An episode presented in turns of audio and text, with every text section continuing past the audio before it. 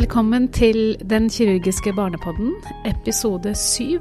Det er Kjersti Langmoen, avdelingsleder I kirurgisk avdeling for barn, som denne gangen har med seg Marte Østberg og Paul Aksel Ness. Eh, Marte, hun er barnesykepleier og hovedveileder I K A B til alle spesialstudenter som har praksis der. I tillegg til at hun har lang og tro tjeneste I K A B og masse erfaring fra Barnepio. Paul Aksel Ness er kjent for mange. Han er professor I traumatologi og overlege og barnekirurg, og har arbeidsstedet sitt på Ullevål. Da er det kanskje opplagt at temaet I dag er traume. Vi skal snakke litt om ulike typer skader I den første podden som kommer nå. Det er nemlig to episoder, så snakker vi litt generelt rundt traumer. Og I neste episode, episode to, så kommer vi til å ha mer fokus på abdominale traumer. Men Paul, ja, velkommen. Takk for det. Takk for at du ville være med. Bare hyggelig. Du, hvor mange traumesentre er det I Norge? I Norge er det fire traumesentre, det vil si en I hver helseregion. Og de ligger ved universitetssykehusene der. Så det er altså I tillegg til Oslo, Bergen, Trondheim og Tromsø som har traumesentre. Hva dekker de ulike traumesentrene? Traumesentrene skal dekke alle typer skader. Så det skal være komplette sykehus, det vil si at de skal kunne ta seg av absolutt alle skader som kommer inn, men I praksis er det nok slik at noen av de mer sære skadene, de er sentralisert til, til Ullevål. Da gikk det en traumaalarm, men den bryr vi oss ikke om, den skrur vi nå bare av. Ja, for det er annet personal som kan ta seg av det traumet. Ja, det går fint. um, Paul, du er jo barnekirurg, og ja. Vi har jo fokus på barn I den kirurgiske barnepodden. Ulike skader hos barn, hva er årsaker til det? Eh, vanligste skadene skyldes fall. Eh, og dernest så er det eh, ulykker som eh, er forårsaket av eh, trafikkhendelser. Men det er cirka sånn at halvparten av skadene skyldes fall, og en tredjedel av skadene de er eh, trafikkrelaterte. Mm. Marte, hva opplever du er de mest vanlige skadene mm. på barne-P O? Eh, det er jo som Paul sier, at I tillegg til fall og trafikkulykker, så ser vi ofte typiske skader som eh, kommer av sykling, eh, alpint, eh, ja, aktivitetsrelaterte skader. Hva er det mest sjeldne da? Ja, de sjeldne er så sjeldne at vi knapt ser dem, men det er igjen, når vi senere skal snakke om for eksempel bukskader, så ser vi enkelte skader som vi kanskje bare ser en gang hvert andre, tredje år, og det gjør at vi må likevel oppdage dem, og det betyr at vi må, hver gang vi får en ny skade inn, så må vi være oppmerksom på at eh, det kan være en sjeldenhet oppe I det som ellers preger det typiske skadebildet. Og da er vi jo inne på egentlig det rent prehospitale, vurdering av hastegrad og vurdering på skadested. Vil du si noe om det, Paul? Det er jo mange ulike traumer. Ja, det er det, og eh, vi har en nasjonal traumeplan I Norge, og den beskriver også eh, hvordan prehospital service skal være, og eh, det prehospitale personellet, de vurderer pasienten ut ifra det vi kaller fysiologien til pasienten, og hvis pasienten har utslag etter enkle parametre der, vet vi at dette kan være en potensielt alvorlig skade, og pasienten skal til sykehus. I tillegg er det åpenbart at hvis man har skader som man bare med et blikk kan se er alvorlig, la oss si at du har feilstilling I begge lår som tyder på at du har dobbeltsidige femurfrakturer, så skjønner jo de fleste at det har vært mye energi inn I bildet, og pasienten må få rask transport til sykehus. Har du lyst til å utdype litt det der med mye energi I bildet? Ja, mye energi. Det er klart at eh, treffes kroppen av mye energi, så vil jo nødvendigvis eh, sjansen for skade bli større. Og det betyr at eh, skademekanisme, energibetraktning, tillegger vi en del eh, betydning, men ikke bare det I seg selv. Det kommer også an på hvordan eh, pasienten har vært beskyttet på, på, på tidspunktet. Så du kan godt sitte I en bil hvis du sitter godt sikret og kollidere I kanskje femti til seksti kilometer i timen og komme helt uskadd fra det. Sitter du ikke riktig sikret, så kan du få betydelige skader. Når du sier at de skal vurdere etter bestemte kriterier, vil du utdype det litt? Ja, det går rett og slett på enkle ting som man kan vurdere uten for mye eh, ekstra utstyr, sånn som hjertefrekvens, respirasjonsfrekvens, blodtrykk hvis man har muligheten for å, å måle det, og ikke minst bevissthetsgrad. Har man ut fra enkle kriterier der utslag på, på, på disse kriteriene, som tyder på, først og fremst det vi tenker på er jo ofte da en blødning, så skal pasienten raskt transporteres til sykehus. Hva er viktig å sørge for underveis i transporten til sykehus? Det er vanlige førstehjelpsprinsipper som gjelder, så det sier seg selv. Det er frie luftveier, det er sørge for at pasienten har det mest mulig bekvemt, ikke blir kald, og i noen tilfeller kan det også være aktuelt med mer avanserte tiltak prehospitalt. De fleste pasienter, unger som blir skadet, de tåler transport inn uten at man gjør noe annet enn rene førstehjelpstiltak. Når barnet kommer i traumemottaket, hvordan er mottaket da? Eh, igjen, hvis eh, barnet er meldt inn som potensielt alvorlig skadet, så blir det møtt av et eh, traumeteam og eh, blir tatt imot etter standardrutiner. Det vil si at vi prioriterer eh, de viktige tingene først, og vi følger eh, bokstavrekkefølgen A, B, C, D, E under utredningen. Hvordan ivaretas barnet? Vi prøver å lage eh, belastningen på ungen så liten som mulig. Det vil si at foreldrene er med inn på traumestuen. De står i nærheten. Vi tar oss spesielt av barna. Vi prøver å, å beskytte dem mot ekstra stress, slik at vi holder stemmevolumen nede, så få personer som mulig i rommet, og prøver å ha så god kontakt med barnet som mulig. De fleste ungene er jo heldigvis bevisste, og kan lett forklares hva som skal skje. Kan du si noe om diagnostikken? Igjen, avhengig av hva vi finner, så vil det bestemme hva vi gjør av diagnostikk. Hvis det viser seg at barnet ikke ser så veldig alvorlig skadet ut, kan det være nok med bare enkle blodprøver og vanlige røntgenundersøkelser. Men ved en del undersøkelser er det klart at vi benytter oss av C T for å avsløre skader. Når et barn da er klarert fra traumestua og går videre i systemet, altså enten da til C T eller til operasjon, eller går det rett på sengepost, eller går det rett på en postoperativ avdeling? Hvordan vurderer man traume etter, etter innkomst? Ja, som sagt, det kommer an på fysiologi og mistanken om skader som bestemmer om vi skal gjøre videre utredning. La oss si at dette er et barn som har kvalifisert seg for å få en C T-undersøkelse. Langt de fleste barn, de skal ikke opereres umiddelbart. De går deretter til observasjon, og de fleste vil være en tur innom på en overvåkningsenhet. Det være seg barneintensiv eller på, på P O for å følges med tanke på hvordan fysiologien utvikler seg over de nærmeste timene. Marte, du tar jo imot disse barna når de kommer til overvåkningsavdelingene. Kan du si noe om prinsipper for observasjon av dem, sånn overordnet? Vi følger jo egentlig de samme prinsipper hos barn som vi gjør hos voksne. Man følger A B C D. Vi følger med på at de klarer å holde frie luftveier, og det kommer de til P O, så har alle frie luftveier. Og videre følger vi respirasjonen. Respirasjonsfrekvensen kan fortelle mye om hvordan et barn har det. Og vi ser på respirasjonsarbeidet, om de sliter eller om de har behov for oksygen. På sirkulasjon så følger vi med på hjertefrekvensen. Det kan både være tegn på blødning hvis det er høy frekvens, men også smerter, og hos mange barn som kommer inn til oss så kan det være redde. Og huden til barna forteller oss også veldig mye. Er de bleike? Er de grå? Noen kan til og med få cyanose og bli nesten blå. Vi følger med på Uh, hudtemperatur, og om de er klamme, eller om de uh, svetter, eller ja, uh, og følger kapillærfyllingen.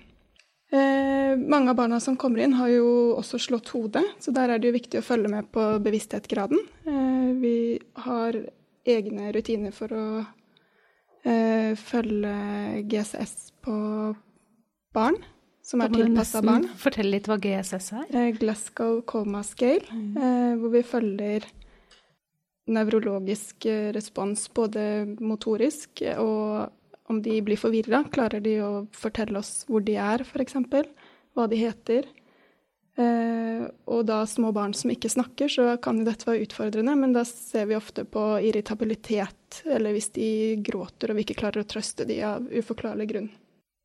Og hvis de scorer negativt eller dårlig på den type skåringsverktøy eller skala, hva kan det være tegn på da? Det kan jo i verste fall være tegn på at det er blødning også inne i hodet. Og da tilkaller vi jo nevrokirurgene, og så får de vurdere om det trengs ytterligere undersøkelser, som C T for eksempel. Ja. Du sier at en nedsatt Glasgow Coma Scale og sløvhet kan være tegn på en skade i hodet. Men kan det være tegn på andre ting? Eh, hvis barnet blir forvirret og sløvt og irritabelt, så kan det jo være tegn på både at de ikke er tilstrekkelig oksygenert, at de ikke får i seg nok eh, oksygen, men så kan det også være et tidlig tegn på blødning og sirkulasjonssvikt. Eh, både hvis barnet blir slapt og sløvt, men også hvis det ikke svarer adekvat på spørsmålene, eller at foreldrene ikke kjenner igjen barnet sitt. Du sier at du må følge med på respirasjonen, men hva er normal respirasjonsfrekvens hos et barn? Det kommer jo helt an på barnets alder. Eh, jo yngre de er, jo raskere respirasjonsfrekvens har de. Eh, for de nyfødte og spedbarna så kan de jo ligge rundt førti til femti uten at det er noe bekymringsverdig, men er de store så reagerer vi jo selvfølgelig på det. Og barn, eh, de kompenserer jo mye lengre enn eh, voksne, og de kan ikke utøke lungevolumet sitt på samme måte som voksne kan gjøre, så de puster raskere hvis de har behov for mer oksygen. Ja, for det er noe med at barn, de, de, de, endringer skjer så fort, sier de som jobber med barn, at det, det kommer, kommer som et smell. Ofte så har man nesten ikke rukket å få med seg tegnene også. Det er i hvert fall hva jeg har hørt flere erfarne sykepleiere som ja. Kanskje ikke er barnesykepleiere eller jobbet lenge med barn, kjenner til eller kan da. Og kanskje enda mer når det kommer til sirkulasjonen, hvor vi med voksne er vant til å følge blodtrykket hyppig, så sier jo blodtrykket ikke det samme hos barn som det gjør hos voksne. Barna kompenserer med høyere puls og perifer, at de trekker sammen blodårene perifert, og det kan de gjøre lenge. Og de kan ha blødd ganske store mengder før man i det hele tatt ser det på blodtrykket. Og det er derfor det er viktig å følge kapillærfyllningen. Ja. Hvordan måler du kapillærfyllningen? Eh, den sentrale kapillærfyllningen måler vi ved å trykke inn ca. fem sekunder over brystbeinet, eh, og så teller vi hvor mange sekunder før fargen kommer tilbake. Og så kan vi på samme måte følge med på den perifere kapillærfyllingen. Og så er vi jo veldig opptatt av forebygging av sekundærskader. Kan du si noe om det også, Marte? Eh, er det hodeskader? Så er det jo viktig at man holder oppe sirkulasjonen, at man følger med på det, så hjernen hele tiden får oksygen og blodtilførsel. Og der er det også viktig å holde en normal temperatur, at de ikke er for kalde, men også at de ikke blir for varme. Og barn som har vært i større ulykker, så er det jo viktig å passe på nakke og rygg. De mange av barna som kommer til oss kommer med nakkekrage, Eh, og de må klareres før de får bevege seg normalt.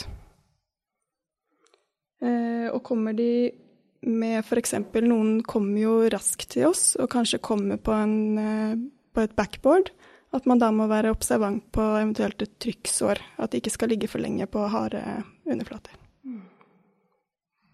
Ja, Paul, har du lyst til å si noe sånn overordnet om prinsipper for behandling? Det kommer jo helt an på hvilken type skade man har. Når det gjelder ekstremitetsskadene, så blir jo det da altså stort sett bruddskader, og det kan jo ortopedene sikkert snakke om i en senere podcast. Mens når det er snakk om hodeskader, så er det jo som Martha har sagt, overvåkning med tanke på eventuell forverring som kan gjøre at det blir aktuelt med ytterligere diagnostikk, eventuelt med behandling. De fleste barn som kommer inn som har hodeskader, de skal ikke opereres, men hodeskader kommer sikkert også som en senere podcast. Når det gjelder skader i, i trunkus eller i kroppen for øvrig, så vet vi det at de fleste skadene der som eh, barn pådrar seg, de kan behandles ikke operativt. I gamle dager kalte vi det konservativt, men vi synes jo det er moderne behandling, så vi liker å kalle det ikke operativt. Når det gjelder skader over diafragma, så er det veldig sjelden at man trenger operative tiltak utover eventuelt torakstren hvis man skulle ha en hemotoraks eller en pneumotoraks eller kombinasjonen av disse. Ribbeinsbrudd hos unger er veldig sjeldne fordi de har en veldig elastisk brystvegg, slik at det skal mye til før, før ribbeina brekker. I buken så prøver vi jo, hvis det har vært en signifikant skade, å få en oversikt ved hjelp av C T. Så de fleste unger som kommer til overvåkning, de har vært gjennom en C T-undersøkelse, og da har vi ofte påvist skader, for eksempel lever- og miltskader, og starte behandling i forhold til det. Den vil være ikke-operativ i de langt fleste tilfellene, men vi må overvåke barna så vi ser at de faktisk ikke eh, ligger og blør, eller etter en periode hvor de ikke har blødd, begynner å blø. Det er noe av overvåkningen. Noen barn skal opereres, og veldig ofte så ser vi det eh, allerede nede på traumestua, barn med bukinnebetennelse, som tegn på at man har en hulorganskade, hull på tynntarm for eksempel, må selvsagt opereres, og noen ganger kommer barna inn og er i alvorlig sjokk, og vi får ikke stabilisert pasienten tilstrekkelig nok, slik at det er pasienter vi må ta direkte til operasjonsstua. Hvor mange barnetraumer er det sånn generelt, eller har vi, det har vi jo statistikk på? Ja, vi får inn ett barn i gjennomsnitt i døgnet som fyller kriteriene for å bli møtt av traumeteam. Så det vil si at vi har en tre hundre og sytti til tre hundre og åtti pasienter som inkluderes i vårt traumeregister i året, som er under atten år. Det er et ganske stort tall. Det vil si at vi ser flere barn med potensielt livstruende skader enn de fleste norske sykehus ser av alle typer traumer gjennom et helt år. Paul, er det noe som skiller skader på barn fra skader på voksne? Er det forskjeller?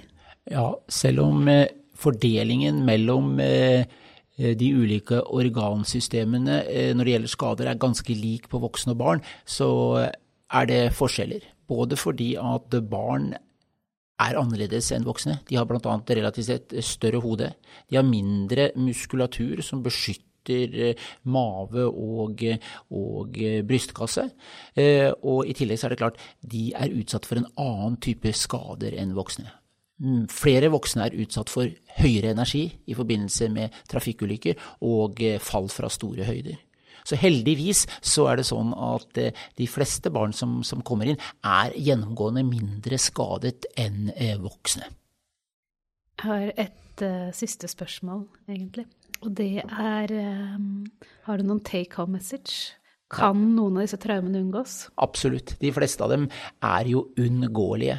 Og eh, hvis man prøver å være litt proaktiv, ta eh, forsiktighetsregler, så er det veldig mange skader som kan unngås eller reduseres i, i, i eh, størrelse. Vi kan ikke slutte å la unger leke, men det går an å, å kontrollere litt av leken. Det går an å bevege seg fornuftig også i trafikken, lære unger gode eh, vaner, og ikke minst eh, hjelmbruk er jo eh, smart å sørge for at ikke bare barna bruker, men også foreldrene. Ikke bare gjøre det nå og da, men alltid. Så take-home message fra Paul Aksel Ness og Marte Østberg, det er bruk hjelm, bruk fornuften, les trafikken, lær ungene trafikken, og vi må leve. Da var det første del i den kirurgiske barnepodden som omhandler traume. Neste episode vil omhandle abdominale skader. Og nå takker jeg Paul Aksel og Marte for at de ville være med på denne episoden, og så ser vi frem til neste. Tusen takk. Følg oss videre. Takk skal dere ha. Ha det.